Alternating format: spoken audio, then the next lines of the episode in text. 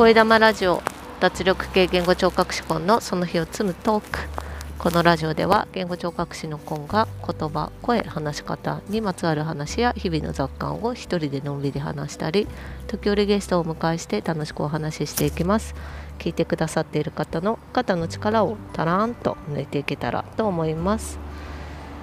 おはようございます。今日は5月6日木曜日です。連休が明けまして、今朝は子どもたちが順調に、学校と幼稚園にそれぞれ行きまして、もうすぐ朝9時なんですけれども、今日は札幌はとても天気が良くて暖かくて、多分15度くらい今あるのかなと思いますが、とても過ごしやすいので、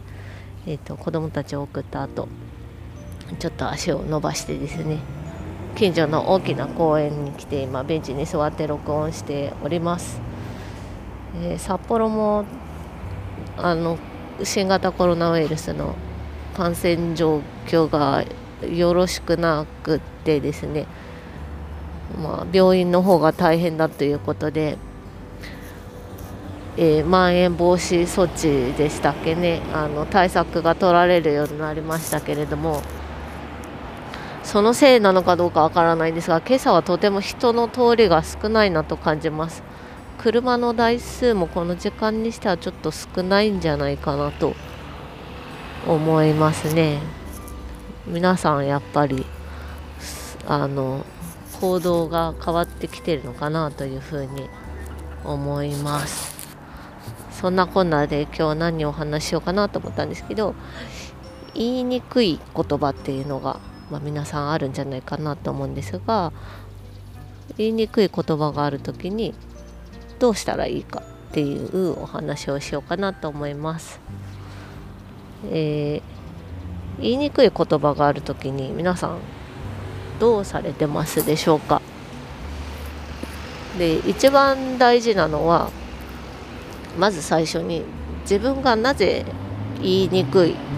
という状況が起きているのかっていうことをよく考える、分析するっていうことですね。ベストなのは、言いにくい言葉っていうのをまずリストアップしていくことです。そしてその次に、その言葉を録音してみるですね。今スマートフォンに、音声録音アプリっていうのは必ず標準で入っているかと思うので、なくても無料で気軽にダウンロードできるものたくさんあると思うので、そういったものを使って録音してみるっていうのがまず一つのステップかなと思います。で、そ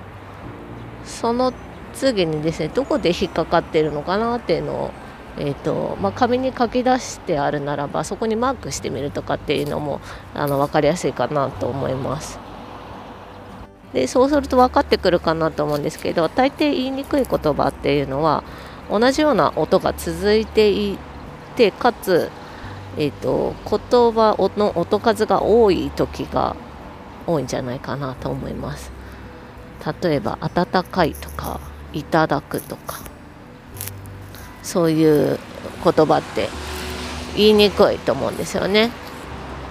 で、簡単に言いにくさを解消するにはどうしたらいいかっていうと、スピードを落とすっていうことです。スピードを落とせば、どうやっても発音運動なので、運動のスピードを落として動かすことができれば、例えばダンスとかでも速い動きだとついていくのが大変だけど、ゆっくりにすればできるってことがあると思うんですよね。それと同じように発音もゆっくりやってみるとできるようになると。で、まずそのゆっくりのスピードで動かすことに慣れて、ちゃんとした発音の時に自分の舌とかがどう動いてるかなっていうのを考えながら、言ってみればマインドフルネスみたいな感じですけれども、そういった形でゆっくりと口を、発音をして、口の動きを感じながら確かめて、でそれを少しずつスピード上げていってできるかなっていうのを確かめていって、徐々に、ナチュラルなスピードにしていくっていうのがいいんじゃないかなと思います。で、もう一つはですね、スピードを遅くするっていうことに加えてやってみるといいかなと思うのは、口を大きく動かすですね。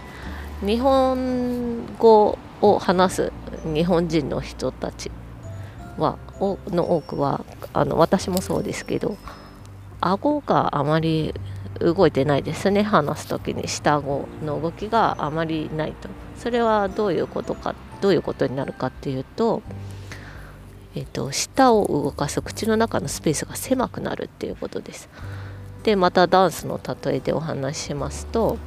狭い空間でダンスするってすごいやりにくいですよね。だけど広い空間で体を動かしてみると、少しやりにくかった動きもやりやすくなるんじゃないかなと思います。というわけで、言いにくい言葉がある時にどうしたらいいかの対処法を3つお話ししました。まずは自分が言いにくいっていうのはどういう状況で起きているかっていうのを知る、録音したり、書き出してみたりとかっていうところでまず知るっていうことですね。そしてその次に、話すスピードをゆっくりにする。で加えて、口の動きを大きくしてみる。この3つですねをぜひ試していただけたらなというふうに思います。